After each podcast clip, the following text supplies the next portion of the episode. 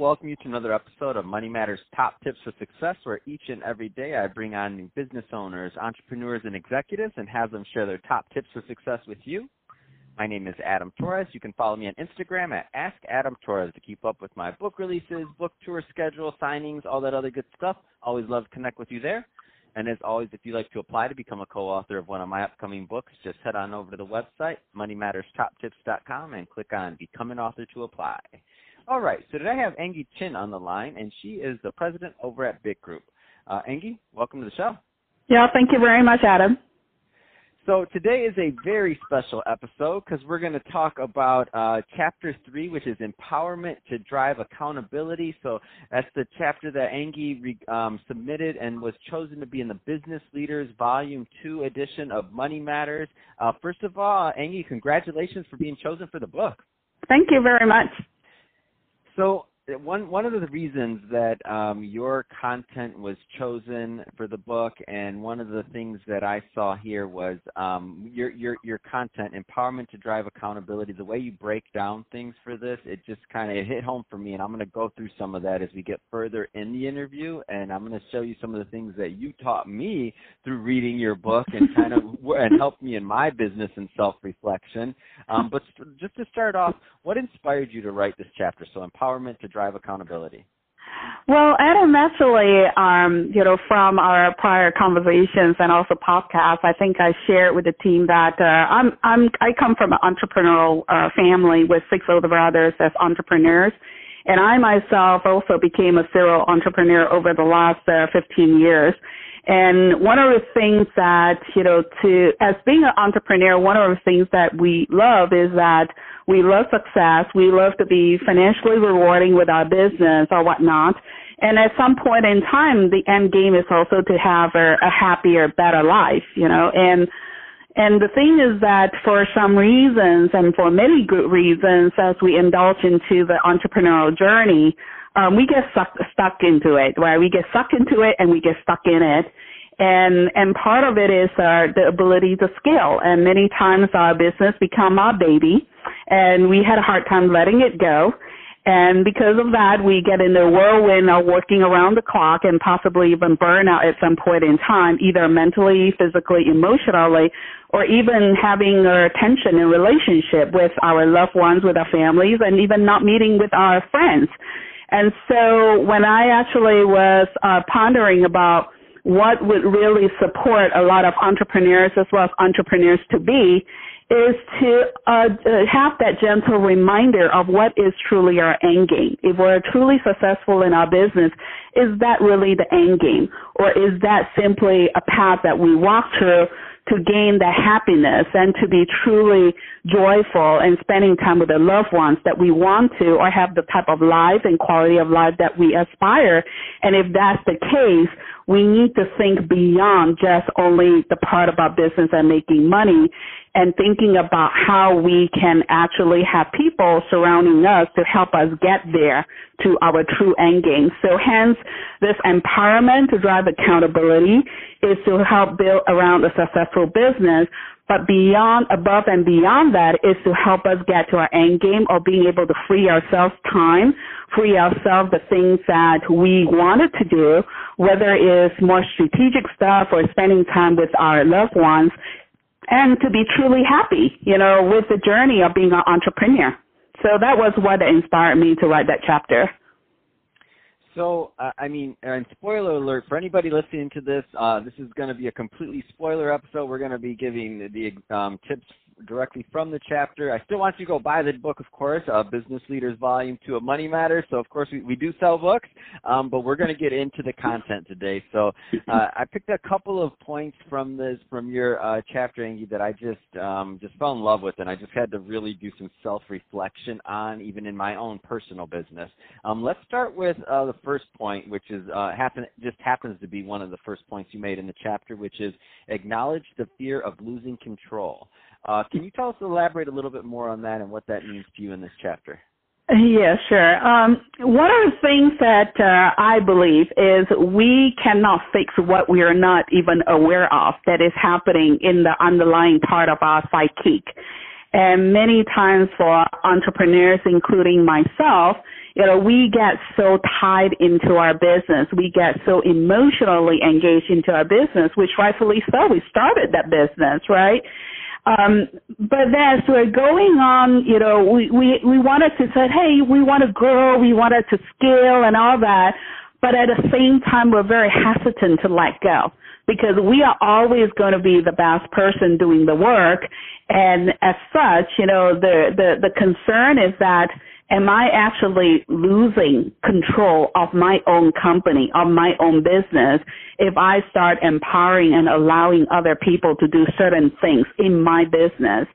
So that fear of losing control, in order to address it, we need to first be aware of it and acknowledge it, and then also commit that we want to make a change in it, because without that as being step one, Adam, everything else on the step 2, 3, or 4, or whatever that's in the book, is not going to happen because it is meaningless. It doesn't mean anything to anybody. I love the way this was written, too, by the way, so I'm just going to read it verbatim because I did it, and I remember thinking of it like you were writing to me, and it says, so first is to admit your fear of losing control. Admission is the first step to healing. I'm like, oh, my gosh, this is like you're going through like a program or something. I'm like, all right, hi, Angie, I'm an entrepreneur, and I have a problem. I'm scared to let go and to lose control, sorry. and then you cannot acknowledge the things you cannot, and whatever the rest of the creed, and then you put, you cannot fix what you're not aware. But then it says next, take a deep breath and write down a list of repetitive and routine tasks that you currently do and the potential consequences if not done exactly the way you want at the get-go. And I actually did this, and this led to me hiring an assistant.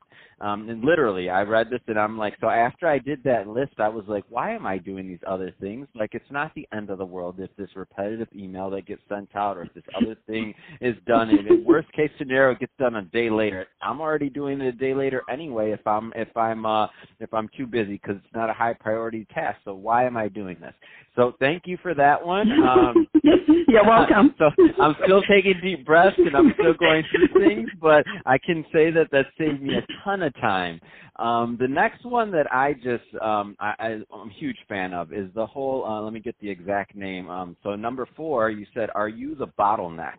And this was a hard one. So I went through these in order, but part one, I admitted I had a problem, and I wrote it down, and I realized, okay, Adam, you need an assistant, so hired that. And so now when I got to this one, this one hit home even harder. Are you the bottleneck? Give us a little bit more about that one and what it means to you. Sure. What I mean by that particular bullet point is that when we go through the awareness, we embark into the journey of healing, and many people like yourself, they said, okay, we're going to leverage on other resources to help us do certain things that we are currently doing, so we free up time for yourself. But at the same time, on bullet point number 4, some of the things that as entrepreneurs, we put that stipulation in place is that we still want to approve everything under the sun. We still need to make sure that everything is done exactly and perfectly the way we want it to be, as if we were the arms and the legs doing it. And as such, if you think about it, right, if you have only a couple of employees or team members that are just coming to you for approval. You know, Adam, can you approve this? Adam, can you approve that? Before I book this or before I make the decision on that, it maybe is still manageable. But if you have a business that you truly want to scale and you have 10, 20, 30, 40 people all coming to you for approval, all coming to you for decision to be made, then it becomes impossible at a different level, even though you have resources to support that and you hire team members who are talented in their respective areas, but you're not giving them the authority and the power within the spectrum of their role and responsibilities called upon for, then you become the bottleneck because everybody is waiting for you. Everybody is queuing up, you know, almost like this, you know, medical cleaning emergency room thing that it never clears, and everybody is waiting for more than hours and hours just for you, right? Then the stress is not going to go away. As an entrepreneur, it becomes very stressful when your mailbox had, you know, 300 emails waiting for you and 200 in your outbox that is still waiting to be done. I mean, it's just a very different level of stress than you doing yourself, is now you have people all surrounding you, almost like an army, military combat, and all waiting for you for approval. So that's what I mean by you being the bottleneck as an entrepreneur, that we being the bottleneck. Oh my gosh, Angie. I don't think you're on Twitter, and I don't think you saw this, but you just keep speaking to me, and like you're like the entrepreneur seer. I literally 3 days ago I tweeted, "Ask Adam Torres." Pretty proud. Email inbox down to 17. 10 of those are interviews I need to send to be edited. Down from 300 plus emails. Life is good. I just tweeted this. I'm not joking. 3 days ago. And you just now said 300 emails. Chills. Good job.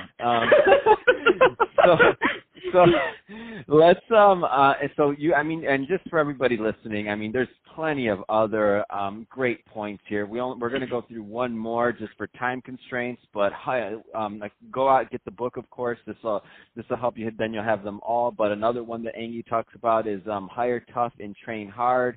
Love that point that you made. Let them walk. I mean, see how I throw these cliffhangers out there. Everybody, go get the book, right? But the last one that we will cover today is hang your ego at the door. And this story of the $20 million man, that one was like, whoa, that one hit me in the gut.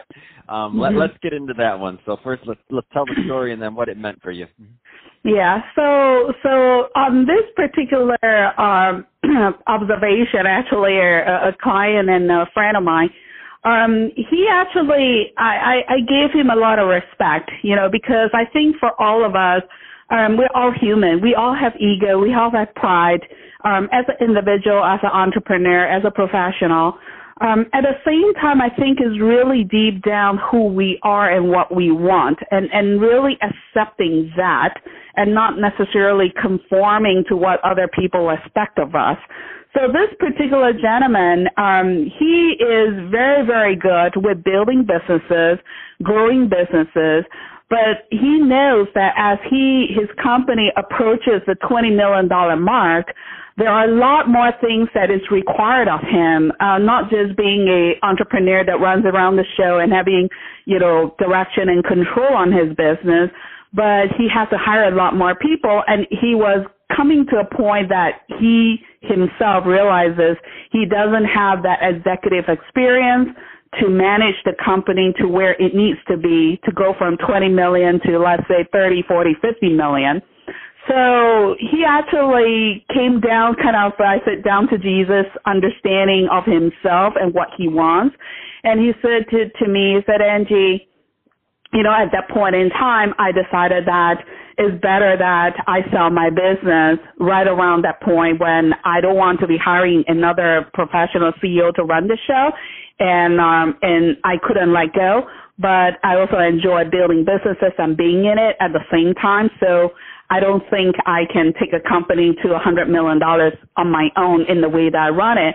So he decided that for every company he built, he was going to sell it right around that $20 million mark, whereby the team, the number of hit counts and whatnot is going to go beyond his control. So he did that 3 rounds, actually, and happily retired, earned his pot of gold, enjoying his grandkids and touring around the world and doing the things that he wanted. But I think the lesson learned and the takeaway is truly understand your style and who you are and what you are willing to get to do and literally have that honest talk, because at the end of the day, we can put up a pretense or whatnot to everybody around us, but we still need to get to bed with ourselves, and we still need to acknowledge who we are sleeping with, which is ourselves. So I think the key notion here, hang the ego at the door, is to really have that deep understanding and put that pride away of what the society expects of you. Maybe your other friends and entrepreneur friends are looking at you too, to really understand that if you're in business, why are you in business and how do you want to run your business and to what capacity that maybe this is not the journey you want to continue anymore, and to have another new life adventure around the things that truly is deep down touching your heart of why you're waking up and breathing and excited every day. So that's that bullet point there. Wow. That one I was like, wow, the $20 million man. I mean, to do it once and then to just understand where your core competency was and to just know that you don't have to do, because I think sometimes entrepreneurs in general, and whatever your number is, so $20 million, I mean, or $1 million or whatever it is, doesn't matter. Or a billion, it doesn't matter. It might be a billion, who knows. But just in general, just to have that type of understanding of yourself and what you mean, what quality of living for you means, not just around money, but also about your function in your business. And for him to have that self-awareness to then exit and then do it 2 more times and just understand, I was like, wow, that blew me away. I didn't even know that existed. That's amazing. I always, in my mind, it was always in terms of exiting and why to exit. Some of the things were, in my experience, when I was in my wealth management days, were obviously legacy, retirement, getting bought out, a takeover, all these other things. I've never heard of self-awareness on size of business and understanding what you wanted your life to be like. That's just, to me, that's the supreme level of control in kind of going towards your destiny. I thought it was an amazing contribution, and I've never heard it. So thank you for that. Adam, actually, I think, the key part to this is I have run business, from $1 million to $1 billion. And the reality is it's very different when you're managing a $1 billion business. Some people call it a lot more red tape, a lot more approval, a lot more layers, a lot more bureaucracy, whatever it is. And whether you're going in a public company or private company type of setting, there is still a lot of processes, a lot of knickknacks and administrative stuff that you, as their CEO at the helm, has to manage to.